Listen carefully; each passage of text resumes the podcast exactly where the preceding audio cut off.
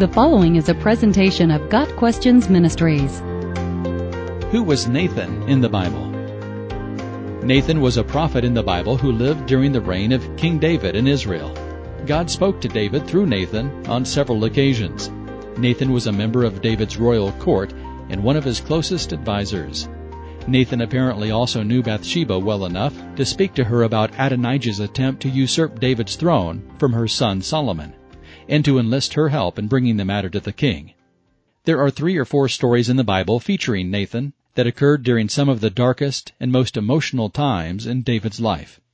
The first mention of Nathan establishes his relationship with David as a trusted advisor. David decides to build God a house because the king is living in a beautiful cedar palace and thinks it wrong that the Ark of the Covenant should be housed in a lowly tent, the tabernacle. David tells Nathan about his plans to build a house for God, and Nathan says he should go ahead and do it because the Lord is with him. Then God visits Nathan in a vision and tells him to return to David and inform him that God doesn't need the king to build him a house. Rather, God would establish David's dynasty through his son forever. His son Solomon would be the one to build God's house.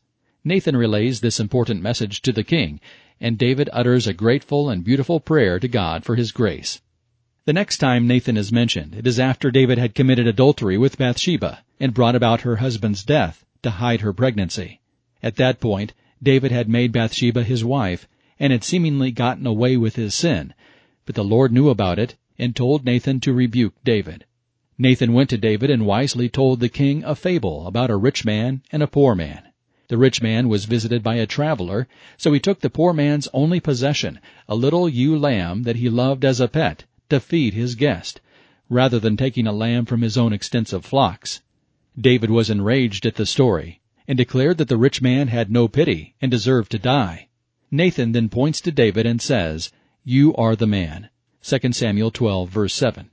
Nathan reveals that David's sin was like that of the rich man, because David took away Uriah's wife. Nathan then prophesies to David in God's own words, I anointed you king over Israel, and I delivered you out of the hand of Saul.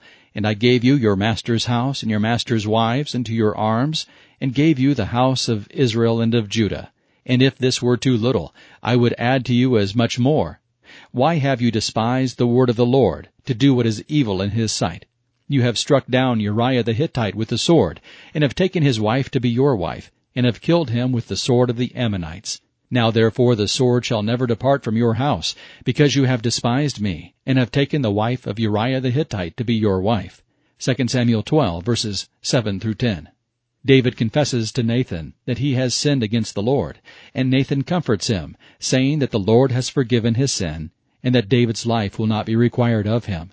Nonetheless, David's child by Bathsheba was to die. David, under inspiration of the Holy Spirit, pens Psalm 51 after this encounter with Nathan the prophet. After the death of David's child, his wife Bathsheba became pregnant again, this time with a son, whom they named Solomon.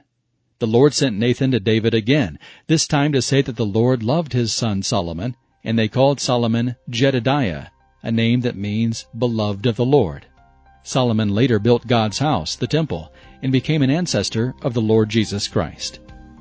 1 Chronicles 3 verse 5 reveals the fact that King David and Queen Bathsheba named one of their sons born to them in Jerusalem Nathan. No doubt, the child's name is a reflection of the royal couple's appreciation for the prophet Nathan's faithfulness, friendship, and tough love through the years. Got Questions Ministry seeks to glorify the Lord Jesus Christ by providing biblical answers to today's questions. Online at GotQuestions.org.